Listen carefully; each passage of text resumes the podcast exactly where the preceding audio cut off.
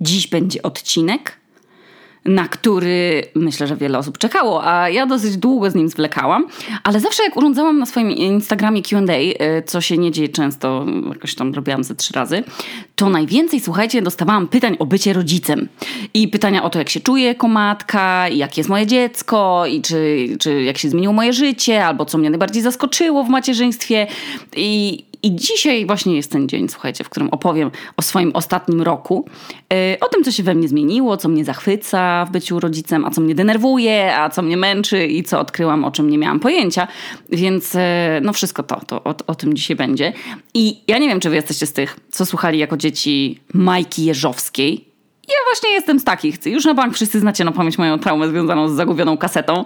No i co jakiś czas e, staram się tę traumę odczarować i puszczam sobie Majkę Jeżowską y, sobie i Helence. I bardzo ona lubi. A ja pierwszy raz w życiu, w ogóle tak wiecie, poza tym y, okresem dzieciństwa, zaczęłam się wsłuchiwać w teksty. I okazało się, że poza radosnymi piosenkami o beztrosce, tam wiecie, jedzeniu lodów i miłości i dbaniu o planetę, no to są tam też takie metaforyczne rzeczy, takie głębsze. Niektóre piosenki y, źle się zastarzały, ale to w sumie nie ma co się dziwić. No, doktor Dolittle też się źle zastarzał i jego tłumaczenie z angielskiego również. Takie książki Mikołajka, no to już też raczej w naszych dzisiejszych czasach nie zostałyby, myślę, wydane. Y, I wiecie, no zaczęłam się wsłuchiwać w te teksty i któregoś razu e, w ucho mi wpadł taki wers. On jest z piosenki Wszystkie dzieci nasze są, czyli po prostu klasyk, no. Przepiękna piosenka z naszego dzieciństwa. I tam są takie wersy. Choć nie rozumiem mowy twej, czytam lęk, czytam śmiech – Nuty nie kłamią, zbuduj z nich klucz. Otwórz nim śmiałość naszych słów. Ważny jest serca alfabet. Ciepły uśmiech, jak słownik, jesteśmy razem. Nie wiem dlaczego ciepły uśmiech jak słownik, ale nieważne.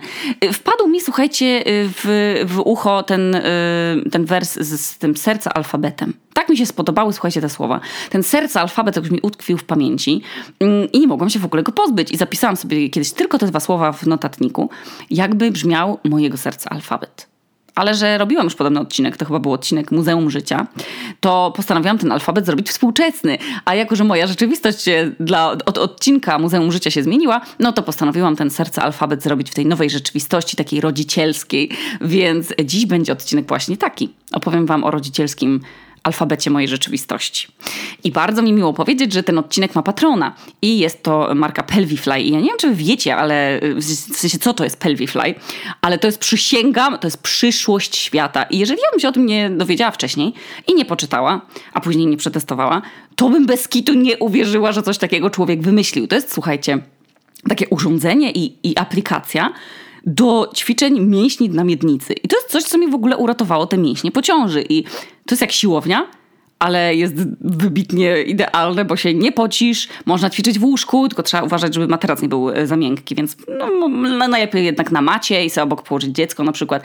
Nie trzeba się przebierać w spodnie z elastanu, no, no wybitne, no. Sam pomysł, żeby stworzyć urządzenie takie czułe, że reagujące na naprawdę no te mikroskurcze mięśni, jeszcze to urządzenie połączone z aplikacją, która w ogóle nam mówi e, tam jak zaciskać, jak długo tam to bada, wiecie. Ona na przykład sprawdza, czy my się umiem zrelaksować. No to jest po prostu geniusz, no. A jeszcze to, że nad naszymi ćwiczeniami czuwa trener, który w ogóle ma tam dostęp, wiecie, do, e, do tej naszej apki i widzi nasze postępy i, i czy potrafimy właśnie te mięśnie relaksować, kiedy je spinamy i tam jakie mamy wyniki. To jest po prostu jakiś kosmos. No ja się na maksa jaram. Bardzo się cieszę, że jesteśmy w 2022 roku, w którym bez tabu można mówić o tym, że mięśnie na miednicy trzeba ćwiczyć, no jak nie wiem, myć zęby, dokładnie, że to jest po prostu podstawa. No ale dobra, później wam jeszcze tam opowiem więcej, ale teraz zacznijmy ten serca alfabet, czyli alfabet matki. Dobra, litera A. A jak anestezjolog, czyli najpiękniejsze słowo dla mnie na A. Nie amorek, nie animusz, czy tam jakieś inne słowa na A. Odkąd poczułam, że mój los jest w rękach tego człowieka, to po prostu zakochałam się w anestezjologach. Całym sercem. Kochani, pamiętam ten dzień, kiedy rodziłam Helenę i już serio myślałam, że ja po prostu już nie dam rady, no. Że ja, ja siedzę w tym basenie i mi zimno i w ogóle nie czuję tej kurwa ulgi. Nie tak, tak, nie tak miało być. Miało być miło, relaksująco. A jak już wiedziałam, że moje ciało w ogóle ma gdzieś ten basen i nie czuję ani grama tej błogiej takiej, nie wiem, no, przyjemności, no bo tak sobie wyobrażałam to uczucie w porodzie, że tam w tym basenie jest no bank tak błogo i wspaniale.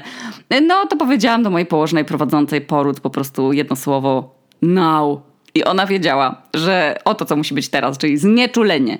Na Boga. Tak się trzęsłam z zimna w tej ciepłej wodzie, tak mnie wkurwiało wszystko. Tu mi coś Amadeusz gadał, ja w ogóle nie chciałam tego słuchać. Miałam gaz rozweselający, ale kochani, wbrew pozorom, ani razu się nie zaśmiałam. Oddychałam tym gazem i ona mówi, dobrze, no ale anestezjolog może przyjść za 10 minut. A ja wtedy, słuchajcie, prawie zemdlałam. W 10 minut? To są dwa skurcze, to jest to, to piekło od nowa. W ogóle bez kitu mi się wydawało, że ja rodzę już 11 godzinę, a, a to przecież trwało trzy. Całość. No i ja nie wiem, czy kiedykolwiek czekałam tak na kogoś, jak na, na anestezjologę. Chyba tak tylko na pierwszą randkę, słuchajcie. I na pierwszy pocałunek, ale tak na kogoś? Mm, nie było takiej sytuacji a jak anestezjolog. Serio, zapamiętajcie, najwybitniejszy zawód świata. Znieczulenie to jest to uczucie, jak wam jest tak zimno na maksa i wchodzicie pod ciepły prysznic. Uczucie ulgi. Jak wbiegacie do domu po całym dniu niejedzenia na przykład, bo zapomnicie sobie do szkoły yy, czy tam na uczenie coś zabrać i widzicie, że jest chleb i jecie go po prostu na sucho. Albo się rzucacie na, nie wiem, jakiś tam jogurt pitny. Wiecie, to oblewające wasze ciało uczucie ulgi adrenalina spada. I tak właśnie się poczułam, jak zobaczyłam, że po tych trzech godzinach, a w zasadzie 10 minutach, przychodzi ten anestezjolog z tym chyba panią pielęgniarką jeszcze. Wiecie, no zwykły gość. Po prostu zwykły gość, no, a mój bohater, zwykły człowiek by się mogło wydawać, a to anioł. Anioł w ludzkich butach, białych, kroksach. Anioł po uczelni medycznej. I jak już on przyszedł, to ja poczułam, że ja chcę się po prostu do niego przytulić. Ale, no, że musiałam siedzieć z tym kablem ze znieczuleniem w kręgosłupie no to po prostu powiedziałam do niego i pamiętam jakby to było wczoraj, że miałam takie oczy zamknięte i powiedziałam You have the most meaningful job in the world, thank you. I zaczęłam czekać, aż znieczulenie zacznie działać. I on powiedział hmm, congratulations, you are going to be mom i tam coś tam. I już później go nie słuchałam, bo, bo po prostu już chciałam się zrelaksować. I nie będę tu mówić nic, że znieczulenie bardzo pomaga rodzić. Ona raczej pomaga nie umrzeć z bólu, ale dyskitu, sama możliwość tego, że rodzimy w szpitalach, a nie gdzieś, wiecie, w samotności, gdzieś między jakimś zamkiem króla, a nie wiem, piekarnią i, i szkoleniem giermków gdzieś tam w średniowieczu. To posiadanie komfortu, że można poprosić o tę ulgę. To jest bez kitu komfort. o jest. No komfort, o jakim wcześniej nie miałam pojęcia. I serio, to rodzenie dziecka z takim poczuciem, że nie muszę robić z siebie heroski. Nie muszę nic nikomu udowadniać. Bo wiecie, no nie dość, że y, kobiety mają przesrane na tak wielu różnych płaszczyznach, takich fizjologicznych, wiecie, y, polach, to jeszcze sobie robią wewnętrzne podziały na te, co tam rodzą prąd, a na te, co rodzą poprzez cesarskie cięcie, a na te, co karmią piersią, albo mlekiem modyfikowanym i na te, co są chustujące i kurwa niechustujące i aż w końcu podział na te biorące znieczulenie i te, co mówią, że nie chcą ze znieczuleniem, bo coś tam. No i ja miałam absolutny luz na głowie. Ja się po prostu nie nastawiałam. Po prostu nastawiałam się, że jak mogę, to chcę. No i że nic nikomu nie muszę udowadniać, ani sobie też nie. Bo czas i te pole na popisy to będzie jak się dziecko urodzi. No. I trzeba będzie się popisać, że, że to się po prostu kuma wszystko i, i że się wcale człowiek nie boi tej wiotkiej główki trzymać. A poród to jest po prostu na Boga proces, który ma bezpiecznie wydostać to dziecko z brzucha i nara. To nie jest matura. To nie jest test na prawo jazdy. I całe szczęście, Jezu, bo jakbym nie urodziła za pierwszym razem i bym musiała przystąpić do porodu jeszcze raz, to ja dziękuję bardzo, to ja to dzięki wielkie, to już wolę codziennie zdawać prawko. Ale no już tak na serio, jeżeli ktoś z was potrzebuje to usłyszeć, bo ja na przykład potrzebuję, potrzebowałam to usłyszeć, to, to mówię to, że czy bierzecie znieczulenie, czy nie, to w ogóle, w ogóle nie ma znaczenia. Serio, to w ogóle nie ma znaczenia i nie czyni z was gorszej matki. Jeżeli na przykład czujecie, że przez znieczulenie stracicie natychmiastowo więź z naturą, albo że to już nie będzie po prostu, nie wiem, no nie, no nie, nie, po prostu, no, no nie, serio, no, nie stracicie, no. A możecie zyskać na przykład brak traumy porodowej albo brak ryzyka mm, jakiegoś takiego mocnego zjazdu mm, tuż po. I mamy 2020 rok, no skończmy na Boga dzielić matki i tworzyć jakieś nowe konkurencje, w których można być lepszymi od innych, no bo się ma większą wytrzymać na ból czy coś, no. Tyle. A jak anestezjolog. Macie najważniejszą pracę na świecie. Kocham was. Lecimy dalej z alfabetem serca matki. B jak bałagan. O, kochani, myślicie, że będzie bobas? Nie, to jest bałagan. Ja nie wiem jak wy, ale ja jestem jedną z tych osób, które by na maksa chciały mieć porządek. Ale ja, ja nie wiem jak to się dzieje, ale ja mam bałagan. To znaczy, ja wiem, jak się to dzieje, bo ja nie stosuję tej złotej zasady pięciu minut. Czyli jest taka zasada, że jeśli jest coś, co masz do zrobienia i to coś zajmie ci mniej niż 5 minut, to zrób to od razu. Tak jak to widzisz. Czyli ja widzę na przykład, że brat, blat jest brudny w kuchni i trzeba go umyć, ale ja to odkładam. I później jak coś jeszcze dostawię na ten brudny blat, to już jest turbo bałagan i już tam się coś jeszcze chlapnie, drapnie i to bez kitu śmieci się całe zapełnią i, i wszystko się dzieje naraz.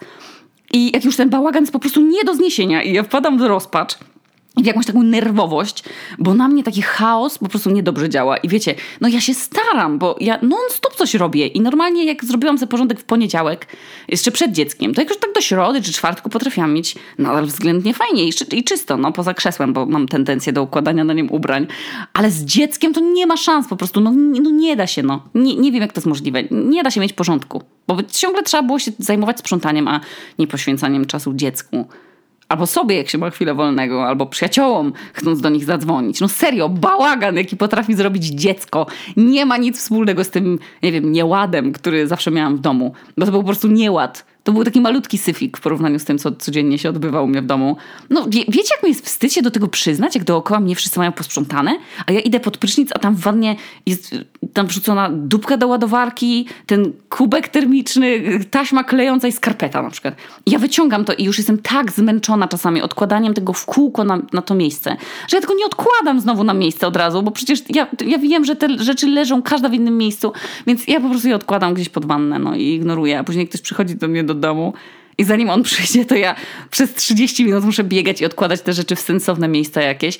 Nie wiem. Nie wiem, jak to jest możliwe, ale wiecie, jakie to jest denerwujące? Serio, posiadanie same, samo posiadanie dziecka to jest chaos. I dopiero jak sama mam dziecko, to zrozumiałam, dlaczego ludzie kupują dzieciom te wszystkie bezbarwne zabawki, te, te, takie, wiecie, szare, albo same drewniane, albo jakieś takie pastelowe, że ja po prostu, ja na przykład zawsze szłam w kolory i to jakieś szalone wzory i ciapki, zabawki, też każda inna kolorowa grająca. No bo tak sobie myślałam zawsze, że no wiecie, no to ma być dla dziecka, a nie dla mnie poczucie estetyki moje tam yy, łechtać. Więc ta Helena kocha wszystkie te kolorowe rzeczy. Ja też lubiłam jako dziecko wszystkie te grające i jazgoczące. Mm, no i nie uważam, żeby moja kreatywność była zaburzona przez to. Albo rozwój mowy, ale te kolorowe to jest taki jazgot w mieszkaniu. Taki, taki krzyk krzyk rzeczy, yy, a pewnie te drewniane i pastelowe się po prostu tak nie rzucają w oczy, no. Nawet jak podłoga jest cała w tych zabawkach, to może one jakoś tak się stapiają z przestrzenią? Chociaż nie wiem, no w sumie Helena się bawi ciągle jakimiś w ogóle nawet nie zabawkami, tylko śmieciami jakąś chochlą do zupy, tam książeczką z islandzkimi przepisami, w ogóle taką, wiecie, bez, bez obrazków w ogóle. Jakimiś butami z szafki, z butami, więc to, więc to chyba i tak by nie miało znaczenia. I, no i kogo by nie wkurzyło, jakby ciągle musiał wyciągać spod stołu wykrawaczki do ciastek siedem razy dziennie. No i czy ja tutaj narzekam? Tak, narzekam. Dajcie mi ponarzekać w moim własnym podcaście i będę o tym mówić. Bałagan jest koszmarny. No dobra, B jak bałagan za nami. Teraz C C, jak wiecie już jak co? C jak najgorsze słowo działające na mnie, jak ten dźwięk taki, wiecie, styropianu. Cyc. Cyc przez wielkie litery. Cyc. Najgorsze słowo, które jest gorsze od słowa pacha albo ropa, czy na przykład liszaj. Cyc to jest takie słowo, które powinno być wypikiwane. Po prostu pik, pik. Może mi się tu uda dodać jakiś efekt dźwiękowy. Pik że wcześniej ja nie zwracałam na to uwagi, ale jak urodziłam Helenę i zauważyłam, że dużo kobiet mówi, że daje cyca albo karmi cycem, to bez kitu zaczęłam się zastanawiać, czy to znaczy, że ja już nie mam biustu? Już nie ma słowa piersi? Czy już moje piersi się, się zamieniły w to okropne coś? Cyc? Że już nie należą do mnie, tylko mają jedną rolę, bycia cycem służącym do żywienia dziecka? Że słuchajcie, cyc to jest jakiś taki wielki, potężny narząd, który mógłby miasta burzyć jak Godzilla, a przecież to karmienie piersią brzmi o wiele ładniej, no naturalniej. To jest kurde nasze ciało. Ciało, które nie tylko sporo przeszło, ale też po prostu jest naszym ciałem i tak, żeby je lubić albo akceptować, no to musimy ładnie o nim mówić. Nie każę nikomu mówić teraz czule do swojego dekoltu i tam na niego szeptać i go głaskać, ale wiecie, no sporo się mówi o szacunku do swojego ciała, o takiej łagodności, żeby być wyrozumiałym dla niego, żeby się o nie troszczyć, bo tak wiele dla nas robi. Też wiecie, sprawia, że żyjemy w ogóle, tak? Że karmimy niemowlaka, to mleko się tam produkuje. No niesamowita jest ta biologia w ogóle bez kitu. A cyc? No mógłby być takie nagłówki. Wielki cyc. Już na ulicach sprawdź jak przygotować się na nadejście trzeciej fali cyca. To jak choroba jakaś, no. Od, od którego momentu pierś zamienia się w cyca? Kiedy, kiedy zmienia rozmiar? Ale też jednocześnie, przecież no nie zawsze się tak dzieje, nie zawsze się zmienia ten rozmiar, więc, a mimo to to słowo funkcjonuje. Okropne jest to słowo, dajcie spokój. Cycek jest spoko, no ale cyc, cyc nie.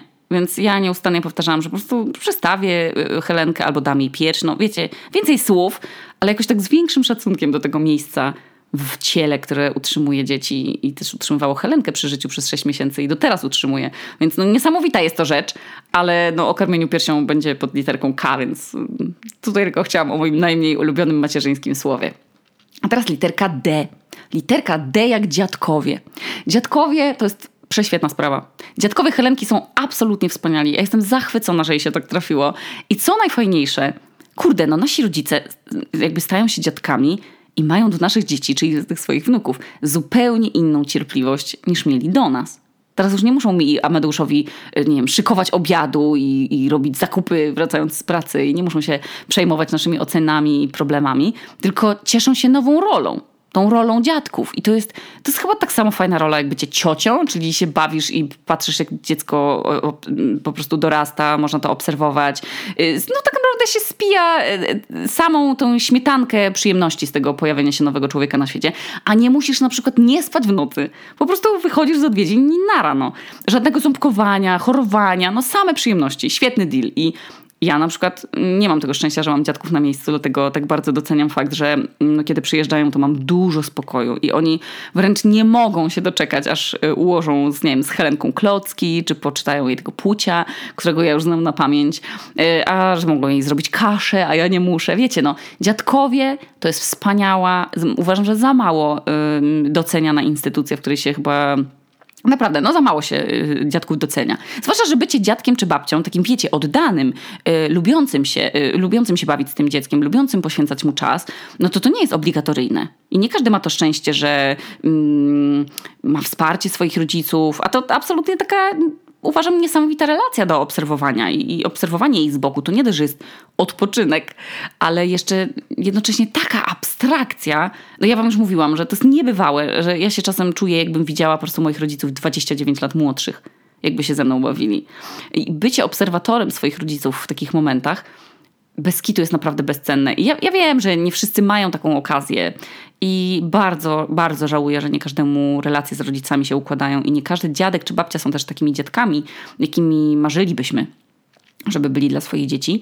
Jest to trudne i relacje rodzinne są w ogóle trudne, ale co pocieszające, to może my kiedyś odwrócimy los i może to my będziemy fajnymi dziadkami?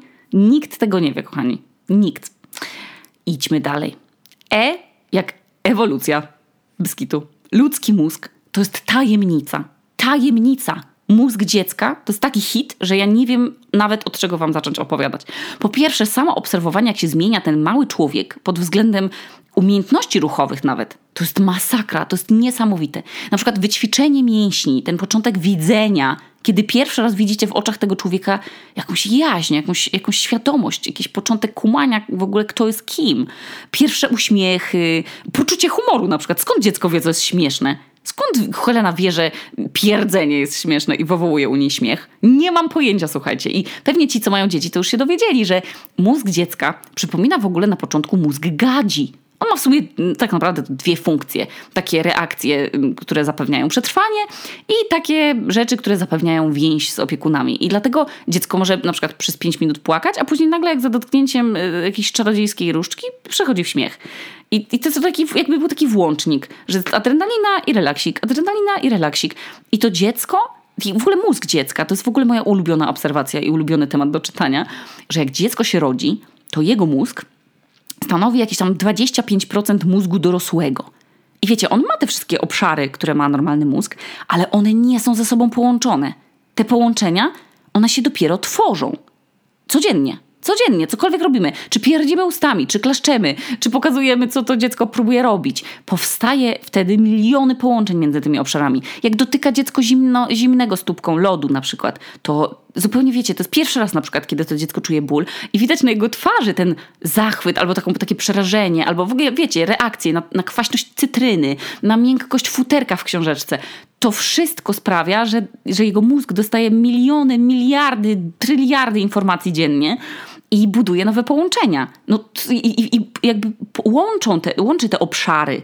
Te, te, Jezu, to jest naprawdę, no, żeby dziecko zaczęło chodzić, to kilka obszarów mózgu musi się ze sobą komunikować. I to jest dla mnie niesamowite, że jednego dnia Helena nagle powiedziała gę, gę.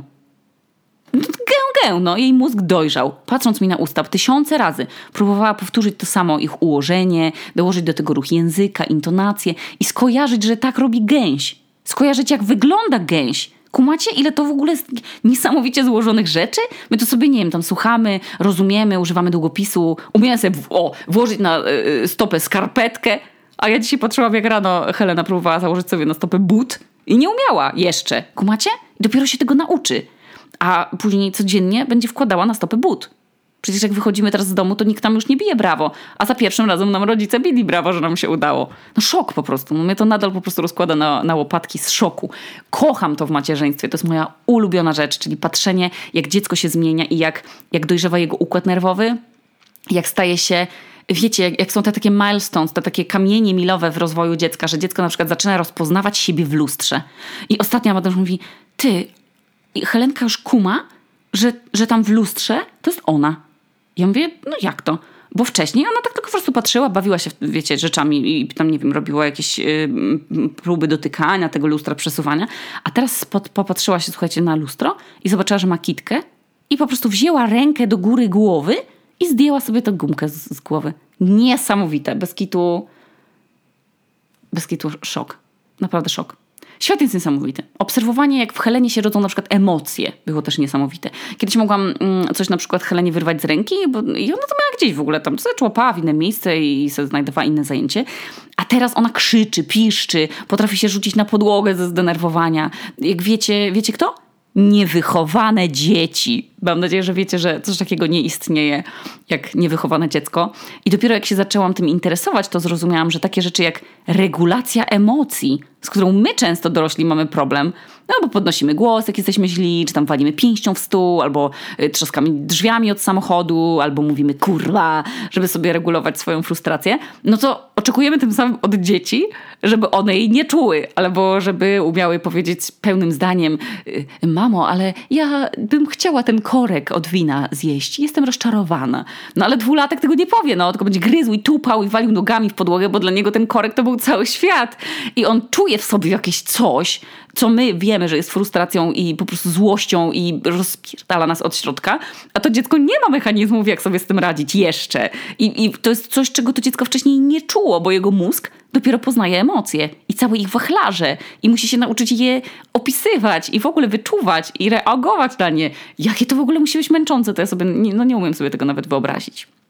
No niesamowite to jest. Teraz w ogóle zupełnie inaczej patrzę na wkurzone dzieci, e, także te, którym mama nie chce kupić czegoś w sklepie albo zabiera je z krawędzi chodnika. No skoro my, dorośli z wykształconym mózgiem, mówimy różne rzeczy złośliwie w złości albo zdarza nam się za mocno trzasnąć szafką, no to się nie dziwmy dzieciom, no. Amen. No. F. Teraz F jak fizjologia. Mało ładne słowo, wolałabym jednak słowo anestezjolog, ale fizjologia to też jest mój ulubiony temat, bo bez kitu, zanim zaszłam w ciążę, to nie miałam pojęcia o wielu fizjologicznych procesach naszego ciała. Występujących w ogóle, no oczywiście nie zawsze, tylko przez 9 miesięcy pewne z nich, później znowu w porodzie pewne z nich, a później w połogu pewne z nich. I ja jestem zdziwiona, naprawdę, że o połogu tak mało się mówi. Na biologii w ogóle się o tym nie mówi. W sensie, że 9 miesięcy trwa ciąża, tam te etapy ciąży, coś tam yy, i nagle jest, wiecie, yy, że kobieta rodzi dziecko i nara i koniec. I nikt nie mówi o tym, że istnieje połóg. A teraz ma na szczęście, yy, no mówi się o tym coraz więcej, no zazwyczaj mówiąc, że że połóg jest naprawdę ciężki i że warto się przygotować na ten moment po ciąży, żeby po prostu być dla siebie łagodnymi, żeby przygotować się, że nasz organizm jedzie na hormonach, że przecież to niesamowicie praca ciężka za nim. No i wciąż jest w trakcie wracania do swojej formy i wyciszania i produkcji pokarmu i tak dalej. I mówi się nawet, żeby wręcz nie oczekiwać, że będziemy od razu na przykład zakochane w dziecku, no bo istnieje baby blues i ten poporodowy zjazd, albo żeby nie oczekiwać od swojego ciała nie wiadomo jakiego wysiłku od razu, żeby po prostu obserwować siebie i swoje ciało i to, co się dzieje w głowie z hormonami i to bardzo uważnie.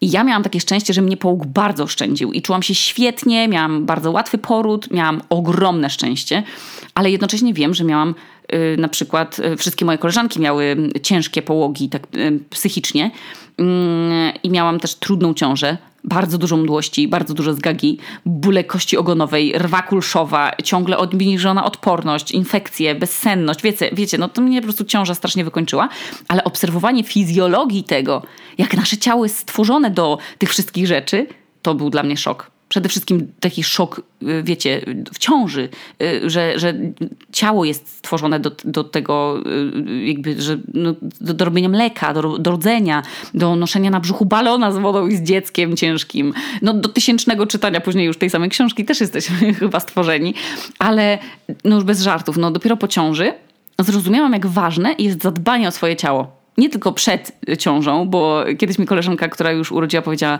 Wiesz co, Aśka, jak kiedyś będziesz chciała mieć dziecko, to ja ci tak radzę, tak z pół roku przed, to się zapisz na siłownię. I ja sobie zawsze myślałam, no faktycznie, jak już zacznę tak na, na serio planować zajście w ciążę, to się zapiszę na siłownię. Ale ja nie jestem wielką fanką siłowni, więc pomyślałam, e, dobra, tam robię jogę, więc chyba wszystko spokojnie, nic mnie nie będzie bolało no, mogłam wcześniej się zatroszczyć o swoją formę, ale też po, słuchajcie, no. I wtedy dopiero się zetknęłam z tą całą terminologią w ogóle mięśni na miednicy też i trafiłam na reklamę urządzenia do ćwiczeń, który właśnie, o którym wam dzisiaj mówiłam, czyli o Pelvify, bo zawsze gdzieś tam słyszałam, nie, że mięśnie na miednicy. I spoko, no mięśnie na miednicy, no są, mam je, wszystko z nimi zawsze było spoko. I myślałam, że skoro miałam łatwy poród, no to wszystko z nimi git i nie będę miała żadnego problemu z osłabionymi mięśniami ale kurde, coś czułam, że coś jest nie tak. Coś, coś tam czułam, że powinnam się tym tematem zająć. Czy to była ta matczyna intuicja? Czy mityczna intuicja? I powiedziałam sobie wtedy, że no może bicek i sześciopak to mogą poczekać na mnie, yy, najlepiej w innym wcieleniu, bo nie są na, na liście moich priorytetów, ale jeżeli nie chcę za jakiś czas mieć problemu na przykład z nietrzymaniem moczu, no to muszę sobie iść je zbadać. No i słuchajcie, widziałam jak róż, różne influencerki reklamowały już wcześniej Pelvify, ale ja nie sądziłam, że ja kiedykolwiek będę sama chciała przetestować, jak się gra w grę na telefonie, zaciskając mięśnie na miednicy bez kitu.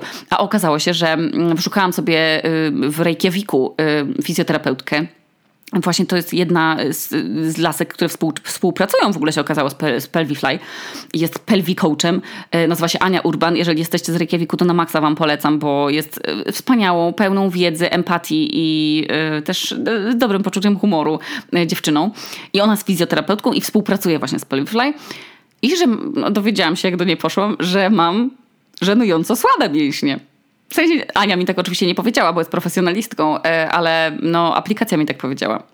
Więc bez kitu ja nie byłam tego świadoma. Znaczy, czułam, że coś jest nie tak, ale wiecie, no myślałam, że to jest normalne i że to samo wróci do normy, bo żadna z moich koleżanek mi nic nie mówiła że miała z mięśniami na miednicy jakiś problem. I wiecie, nikt mi nie mówił. A no tak w ogóle to, yy, wiecie, no, że, że o, bo byłam sobie u urofizjoterapeutki albo u fiz fizjoterapeutki czy coś. Nikt nic w ogóle takiego nie słyszałam od moich znajomych, więc myślałam, że to się po prostu samo naprawia, że muszę odczekać jakiś czas i te mięśnie wracają do normy. Przecież nasze ciała tak se same robią rzeczy, nie? Że kości się same zarastają, włosy same rosną, y, mleko się samo produkuje. Więc ja tak na początku myślałam, że mięśnie też się same wzmocnią. No ale nie, nie. Okazało się, że to był czas już na ćwiczenia, ale bez kitu ja bym się zanudziła i nie umiałabym się zmobilizować do ćwiczeń sama. I też w ogóle po prostu nie wiedziałabym, jak się poprawnie te mięśnie zaciska, bo to jest dość skomplikowane, wydaje mi się tak po prostu wyczuć. Mm, a po prostu to urządzenie, czyli ten taki balonik z sensorem, on jest idealnie czuły i poprawnie zaaplikowany pozwala nam po prostu grać w grę, na przykład taką, że sobie lecimy ptaszkiem i musimy podążać za chmurkami i nie wlatywać i zdobywać punkty, albo zapalać mięśniami światła w wieżowcu, że, że wiecie, najpierw zacisnąć mięśnie na 10% swoich możliwości, później na 80% i odpocząć, i później na 100 i zdobywamy punkty. Bez kitu, jak zaczęłam ćwiczyć, to oczywiście miałam takie wyniki, że się załamałam i było mi bardzo przykro. Ale jednocześnie po miesiącu regularnych e, ćwiczeń, e, codziennie tuż przed snem, to chyba z 15 minut mi zajmowało, no to zaczęłam widzieć pierwsze efekty w liczbach. Niesamowite, to w sensie to jest coś niesamowitego, po prostu wiecie, codzienne ćwiczenia wzmacniają mięśnie. No i zaczęłam się tego swojego lęku przed posikiwaniem, yy, zaczęłam się od niego oddalać, ale najfajniejsze było to, że po prostu ta aplikacja do ćwiczeń i wyniki nie to, że widziałam to wszystko na wykresach, te, te, moje codzienne postępy, ale też mogłam po prostu do mojej tej trenerki Ani napisać. To jest po prostu, wiecie, nie, nie trenerki z siłki, tylko mojej e, tej pelwikołczki. Mogłam po prostu do niej napisać e, wiadomość, że ej, słuchaj, coś dawno nie miałam testu. Jakbyś mogła mi ustawić na, na przykład na najbliższe dni. I ona mogła z swojego panelu sobie mi ustawić test. Bez kitu, to jest chyba przyszłość lekar lekarstwa, lekarzy. medycyny. Tak mam wrażenie. No i ja się z, z Anią konsultowałam wielokrotnie bo jestem znana z zadawania pytań, ale też jestem niecierpliwa. I bez kitu, gdyby wszystko dało się ćwiczyć tak jak z tym Pelvify, że się leżycie pod kołderką w łóżku, to się najlepiej jednak nie ćwiczyć w łóżku, tylko sobie na macie do jogi, ale można sobie, wiecie, się przykryć kołderką, albo sobie leci serial i wy się po prostu zaciskacie mięśnie. No. Wybitny wynalazek. E, a moim zdaniem tak dbanie o to swoje zdrowie w kategorii nie tylko picia wody czy, czy chodzenia na siłownię, no ale też dbanie o to, żeby, wiecie, czuć nasze ciało. To jest serio ważne. No. Nie wiem, czy gdybym nie rodziła, to bym była zainteresowana tym, że mięśnie na miednicy istnieją i że nie zawsze w naszym życiu odpowiednio się nas wspierają. A tak to się czuję jak fitness blogerka teraz. A mówię wam o sile mózgu okalającej moją miednicę. Czy was to kręci? Powinno. Mówię wam, to jest inwestycja w zdrowie. No i mówię to ja, która kilka lat temu w odcinku chyba Igraszki opowiadałam wam, jak ścikałam się na Sylwestra e, u babci ze śmiechu i na koniec odcinka wszystkim życzyłam, żebyśmy mieli więcej okazji do sikania ze śmiechu. Czy 29-latka powinna sikać w majtki ze śmiechu? Czy to jest wstyd? Nie no, to jest fizjologia, ale, ale wam tego już nie życzę. No, to był bardzo śmieszny żart, ale życzę wam jednak zdrowia. I cieszę się, że zaczęłam ćwiczyć i że ćwiczę jak koks miednicy się czuję. Więc słuchajcie swojego ciała. Więc jak coś nie gra, to no nie warto to ignorować. I, i to serio fajne tak sobie grać w tę grę cipką po prostu. No i a teraz G. G jak gęgę. Czyli moje ukochane, wyczekiwane słowa. Ja nie wiem, co mi się wzięło z tymi gęsiami. Czemu Helena też tak kocha te gęsi? W sensie wiem, no bo wszystko można, co można mieć w gęsi, to ona ma. Ale ona serio uwielbia stać w oknie i obserwować te nasze dzikie gęsi islandzkie. Które nie są białe, tylko są takie brązowe i których jest wszędzie pełno, nawet w, centrum miasta. I jestem absolutnie zakochana w tym, jak się bawię z Helenką. Słuchajcie, jak gąski się zrywają do lotu za oknem i robią gę, gę, gę, wiadomo, a Helena podnosi głowę z nad klocków i im odpowiada patrząc w okno. No najsłodsza rzecz na świecie. Jestem, naprawdę żałuję, że nie udało mi się nigdy tego nagrać, żeby wam wrzucić tutaj, e, ale takie chwile, w których ta moja serotonina ładuje się do pełna. No rośnie jak w termometrze temperatura. To są właśnie takie chwile. I one sprawiają, że mimo tego niewyspania, mimo jakichś trudności w rodzicielstwie, przebodźcowania, które też jest prawdziwe. Mm, nie wiem, choroby dziecka, która jest ultra trudna i z którą wiąże się też niewyspanie. To, to są właśnie takie najpiękniejsze chwile, które napełniają ten mój dzbanuszek, z, który, z którego wiecie, kiedy ubywa? Na przykład, kiedy H się pojawia, H jak hałas. Jak jesteśmy cały czas w hałasie. Jak hałas, niestety hałas musiał się znaleźć w moim alfabecie matki. Hałas z dzieckiem denerwuje. Naprawdę, denerwuje na maksa ja jestem wrażliwa na hałas, więc yy, łączę się ze wszystkimi, no, którzy też mają ochotę uciec z domu czasami. Nie da się przyz, przyzwyczaić do jazgotu. Nie da. No, po prostu no, Amadeusz ma większą tolerancję na dźwięki, ja jej nie mam, więc musiałam hakować system. I najpierw znalazłam mm, te wygłuszające lupsy, mm, experience, a później po prostu słuchawki z redukcją hałasu i to jest to. Serio, słuchawki z redukcją hałasu, z takim systemem. To jest bez kitu game changer to jest, ja nie wiem, na przykład jak, jak moja mama sobie ze mną ciągle gadającą dawała radę, bo ja byłam tak samo chyba gadająca i piszcząca jak Helena i jak wiecie, no potrafię gadać godzinę bez przerwy i mogę nawet dwie godziny, nie powstrzymacie mnie, ale no ha jak hałas, nie uniknie się go. Można odliczać dni, codziennie rano myśleć, że jestem coraz bliżej tego dnia, kiedy Helenka będzie się sama bawiła w swoim pokoiku, ale jednocześnie będzie mi strasznie wtedy brakowało tego, tego gadania, tego robienia tych wszystkich dźwięków słodkich i chichotania po małym bąku i tego tu, tu, tu, tu, tu, tu, tu, tu, tu, i powtarzania dźwięków. Będę do niej przychodzić do pokoju, a ona już będzie miała sobie swój świat. Swoich kolegów w przedszkolu i swoje tajemnice i swoją własną przestrzeń zagospodarowaną przez siebie. I będzie mi, słuchajcie, szkoda po prostu. Tak jak teraz sobie mówię, to jest po prostu taki okres, no i a każdy okres po prostu zawsze, zawsze mija. A teraz litera I.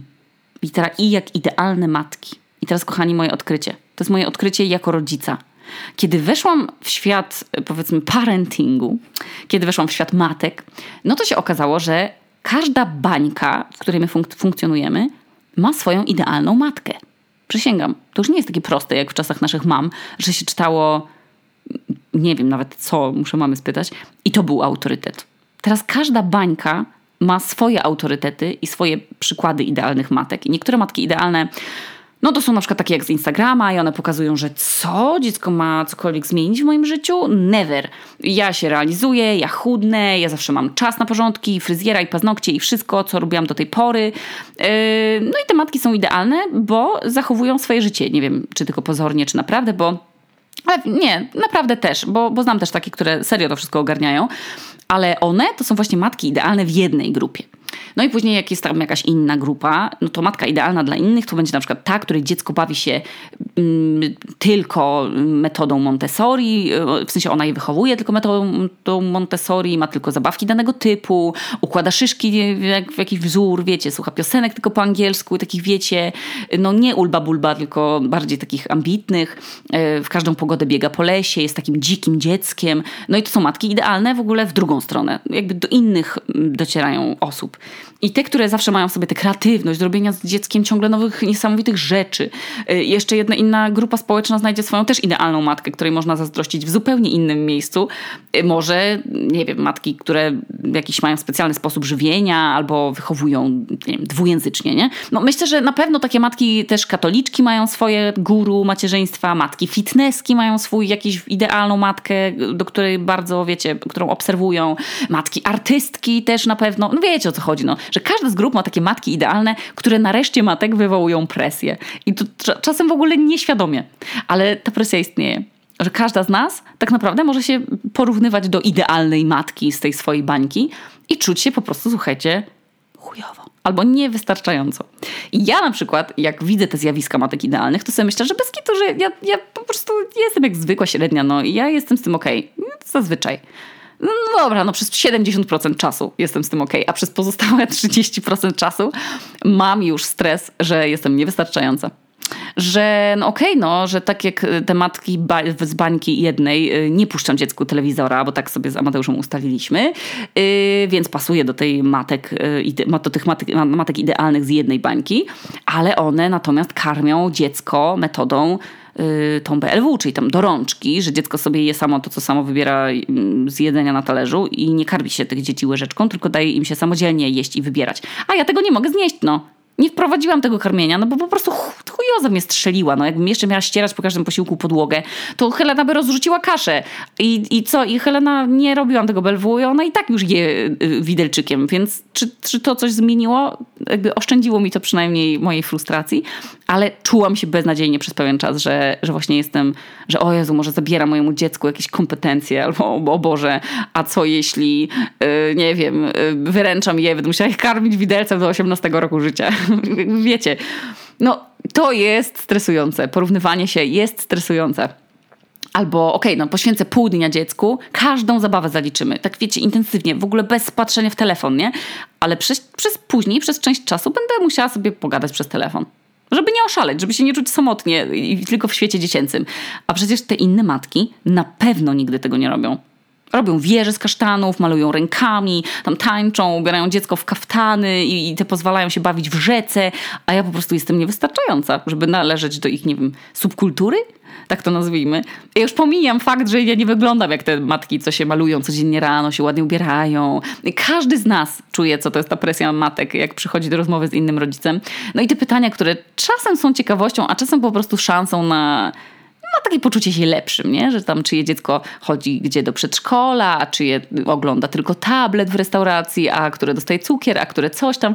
No nam Boga, no rodzicielstwo to jest trochę jak bycie celebryta, no. bycie, bycie jak celebryta, tylko nie ma jeszcze portali plotkarskich dla rodziców i obym tego nie wykrakała.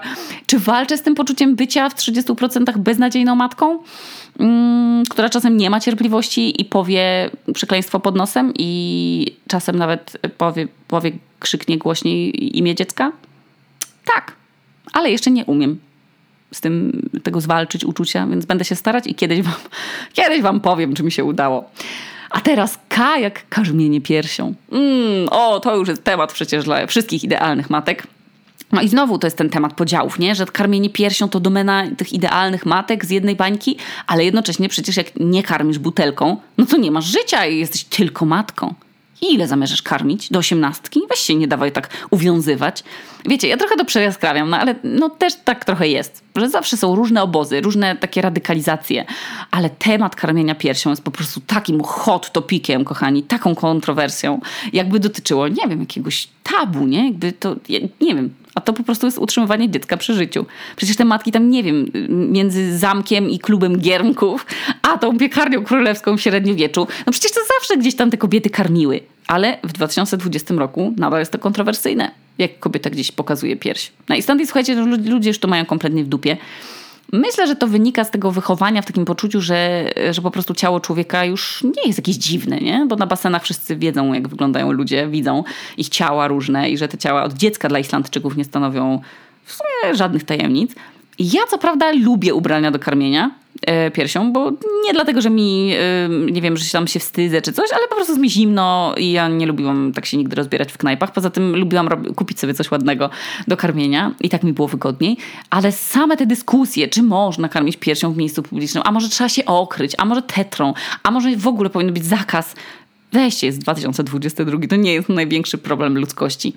Ale coś, co mnie zdziwiło w rodzicielstwie, to jest to, że ja zawsze myślałam, że karmienie piersią to jest takie naturalne, nie? To jest takie instynktowne wręcz. Tak jest wszędzie napisane, że po prostu dziecko się rodzi, wychodzi z brzucha, kładzie się je matce na klatce piersiowej i to dziecko ma ten odruch taki, takiego wspinania się, pełznięcia do sutka matki. Że to jest po prostu instynkt, że, że to zapobiega, zapie, nie, że zapobiega, yy, utrzymuje ludzi przy życiu i yy, nie, nie zapobiega, co ja chcę powiedzieć, za, yy, zapewnia, o to słowo, e, że to zapewnia y, gatunkowi ludzkiemu przetrwanie. No, a to się okazało dla Heleny totalną, słuchajcie, łamigłówką. To nie było dla niej w ogóle łatwe, ani dla mnie, bo się okazało, że Helena w ogóle nie umie ssać i tak by się wydawało, że to jest instynkt dziecka, instynkt ssaka, a mało się mówi, że nie wszystkie dzieci to mają i że czasem jest problem, z, a to z napięciem mięśniowym w buzi, a czasami coś tam z wędzidełkiem. Tu Helena akurat miała chyba z wędzidełkiem coś. No i ja nie miałam łatwych początków. Ja nie lubiłam karmienia na samym początku. Lubiłam to, yy, dopiero później to polubiłam, a robiłam to, bo po prostu musiałam. Ale karmiłam przez trzy miesiące przez takie nakładki do karmienia, e, dzięki czemu dziecku łatwiej jest się zastać. No i wiecie co, no później się Helena tego od, oduczyła. Ja sobie tak zawsze wyobrażałam, że karmienie to jest taki moment jak, jak Maryja z dzieciątkiem, że ona tak dostojnie se siedzi z tą aureolą nad głową, a ten Jezusek na piersi tak grzecznie leży, że nie, że szarpie za włosy ją, albo że się kręci, albo się krztusi, czy kopie, czy tam bawi się stopami. No bez kitu, ten obraz karmienia miałam jakiś kompletnie w głowie dziwny. Mm, no i to było dla mnie na początku trudne. Miałam takie poczucie, że, że teraz akurat jak już bym chciała na przykład odstawiać Helenę, no to zaczęłam lubić. Może też dlatego, że tych karmień jest mało już teraz w zasadzie tylko dwa razy dziennie, bardziej w sumie w nocy. A poza tym Helena już wszystko je, więc no nie umrze, jak nie dostanie tego mleka, więc czuję już się bardziej niezależna, ale powiem wam, że, że mimo, że, że wiem, że karmienie to jest tylko fizjologia, ja, ja wiem, że to jest tylko po prostu, żeby dziecko żyło i rosło, to mam jakiś taki emocjonalny stosunek do mleka. I zamroziłam 5 litrów czyli 5 kilo swojego mleka z czasu, kiedy miałam bardzo dużą laktację i ono już jest przeterminowane w ogóle, nie mogę już jej dać go do picia, ale nadal nie umiem się go, słuchajcie, pozbyć z zabrażarki. Jakiś tak mam szacunek do tego płynu, i wiem, ile mnie zarwanych nocy to kosztowało, żeby go skolekcjonować i że nie umiem po prostu go spłukać w wannie czy w toalecie. Niesamowite, co? I to wszystko hormony. No, na L ym, nic nie znalazłam ciekawego. Może, może, może podepnijmy je L jak laktacja. Na M, słuchajcie, po prostu matka i macierzyństwo, więc już trochę o tym opowiedziałam y, w podpunkcie Matki Idealne. Ale ciekawe jest O. O jak odwiedziny. Odwiedziny to jest bardzo ciekawa rzecz w temacie rodzicielstwa, bo po pierwsze, ja się na przykład panicznie bałam zawsze, jak ludzie, y, tak jak na tym memie, że wejdą do mnie do domu i się spytają, Jezu, i wy tu tak żyjecie? Wiecie, z tą dupką do ładowania w wannie, z tym ochlapanym blatem, no bo na pewno inni nie mają bałaganu i ich dzieci na pewno nie kruszą na podłogę, na pewno nie wgniatają malin w dywan i tak dalej, i tak dalej. Więc no odwiedziny to na początku była u mnie straszna presja, aż nie zobaczyłam u Zuzy Skrzyńskiej na Instagramie terapeutycznej dawki bałaganu. Odwiedziny są czasem zbawieniem, no bo ja yy, za panią Agnieszką Stein będę powtarzać, że potrzebna jest cała wioska do wychowywania dzieci nie są potrzebni tylko rodzice, czy tam głównie opiekunowie. W ogóle nie. Najpotrzebniejsi są ci wszyscy inni, e, ci, co wspierają rodziców. Nawet jeśli że to nie wiem, jest sąsiadka, albo ci wszyscy dookoła, koledzy, znajomi, kuzynki, koleżanki z pracy, bo to oni stabilizują psychikę rodzica. No. I oni sprawiają, że się nie czujemy samotni i mamy jakiś taki pobudzenia intelektualne też e, i możemy porozmawiać o czymś mało, albo im bardziej ambitnym, ale dzięki odwiedzinom dziecko widzi relacje czyli budowanie relacji z ludźmi. Nie boi się dzięki temu, wiecie, świata, innych ludzi, no bo widzi, że rodzice też mają kolegów, że często ktoś jest w domu, że można się, że, że, że to są przyjaźnie. Nie boi się też dzięki temu świata po prostu innych ludzi, no bo widzi, że rodzice mają swoich, y, swoje jakieś bratnie dusze albo, albo przynajmniej sympatie i, I że ludzie nie są groźni, że świat jest wesoły, ludzie są ciekawi, że można się dzięki nim uczyć, bawić, że każdy jest inny y, i, i można się wspierać. Wiecie, no ja, ja nie przypadałam, słuchajcie, bardzo spędzaniem czasu z ludźmi i poznawaniem nowych osób wcześniej, a teraz naprawdę to lubię. Bo mogę się zająć piciem kawy, a jakaś ciocia się bawi z chęcią z Helenką, albo Hele zainteresuje coś w nowym mieszkaniu, jeżeli to my gdzieś y, idziemy do kogoś i się bawi tym, co znalazła sobie. No i wspaniałe jest też to, że w ogóle pokazujemy Helenie, że świat i ludzie są naprawdę, naprawdę fajni i naprawdę różni. Y, no i odwiedzanie się ze znajomymi sprawiło, że nie czułam się po porodzie tak samotnie. Y, no i czułam, że jestem też człowiekiem, Asią, a nie tylko rodzicem. Więc to jest naprawdę cenne wiedzieć, że buduje się wioskę, w której można się czuć swobodnie i nikogo nie udawać. Mm, I też wspaniałe, jeśli trafi się na ludzi, przy których jest się w ogóle nieocenianym jako rodzic, bo, bo wszyscy chyba doskonale wiemy, jak się ocenia rodzicielstwo. I e, słuchajcie, no na tym kończę pierwszą część tego podcastu, bo jak wiemy, alfabet jest naprawdę długi i e, przyjemności trzeba dzielić. Także to był dzisiaj taki podcast zaskakujący, e, podsumowujący mój pierwszy rok bycia rodzicem. Mm, mam nadzieję, że część z Was, która była zainteresowana tym tematem, odrobinę tę ciekawość zaspokoiłam, a ci, którzy nie byli zainteresowani tematem, przynajmniej się trochę ubawili. No i mam nadzieję, że, że to był odcinek pokazujący Wam być może trochę moje zachwyty, zachwyty rozwojem dziecka, budowaniem z nim więzi, relacji, obserwowaniem tego, w jakim kierunku podąża. Macierzyństwo to jest trudny temat. Y, budzący też wiele emocji i wiele kontrowersji, i chyba nigdy matki i ojcowie nie byli tak oceniani jak w dzisiejszych, w dzisiejszych czasach. Mm, to jest chyba najtrudniejsze w tej misji. Nie dać się takiemu swojemu odczuciu, że jesteśmy niewystarczający, albo niekompetentni, albo za mało cierpliwi i wytrzymali. No i rodzicielstwo jest, jest ultra, ultra trudne ale też naprawdę jest absolutnie wspaniałe. Nie, nie, nie jestem w stanie użyć takich słów, żeby opisać wam, co w sobie mam, ale może chociaż skrawek wam pokazałam. No. no i najważniejszym chyba dla mnie przekazem dla was jest to, żeby nie zapomnieć o sobie po urodzeniu dziecka, o tym, żeby zadbać o to, żeby zjeść ciepły posiłek, nawet taki wiecie mrożony, no bo chyba nie ma większej fanki dań do mikrofalówki i mrożonek niż ja. E, ale też, żeby obserwować po ciąży swoje relacje z innymi, obserwować po ciąży swoje ciało, no ono wy wykonało naprawdę wybitną pracę, której efekty i owoce można obserwować codziennie, ale no nie zapominajmy o tym, że nasze ciało ma nam służyć nie tylko do robienia hopsasa i do jedzenia kwaśnych żelek i udawania krokodyla, mm, ani nie tylko do pracy, no ale też do przyjemności do czucia się ze sobą fajnie i bezpiecznie i pewnie. I, no i dlatego naprawdę zachęcam Was do stania się koksem swojej miednicy. No i zainteresowania się, czy wszystko tam gra. Jesteście tego warte i wasze mięśnie też. Nie tylko przed porodem czy po, ale nawet wtedy, kiedy wyczynowo trenujecie jakiś sobie obciążający sport albo po prostu chcecie mieć większą radość z seksu, bo do tego też służy Pelvify. Dziękuję Marce Pelvify za patronowanie temu odcinkowi. Zostawię wam w opisie odcinka link do strony, jeżeli jesteście ciekawe jak się gra w, w gry mięśniami na miednicy. No i o co w tym wszystkim chodzi. I jak już będziecie gotowe, żeby się zabrać za ćwiczenia, no to na hasło tu Okuniewska dostaniecie aż 15% rabatu, czyli na 117 zeta to jest bardzo dużo i fajnie. Dziękuję Wam za słuchanie. Polecam włączyć sobie dzisiaj Majkę Jeżowską i poczuć się jak dziecko. E, ściskam Was i do usłyszenia w, za jakiś czas, w drugiej części tego alfabetu. E, tu Okuniewska z nadpiwniczki w Reykjaviku, a to był Matczyny Serca Alfabet.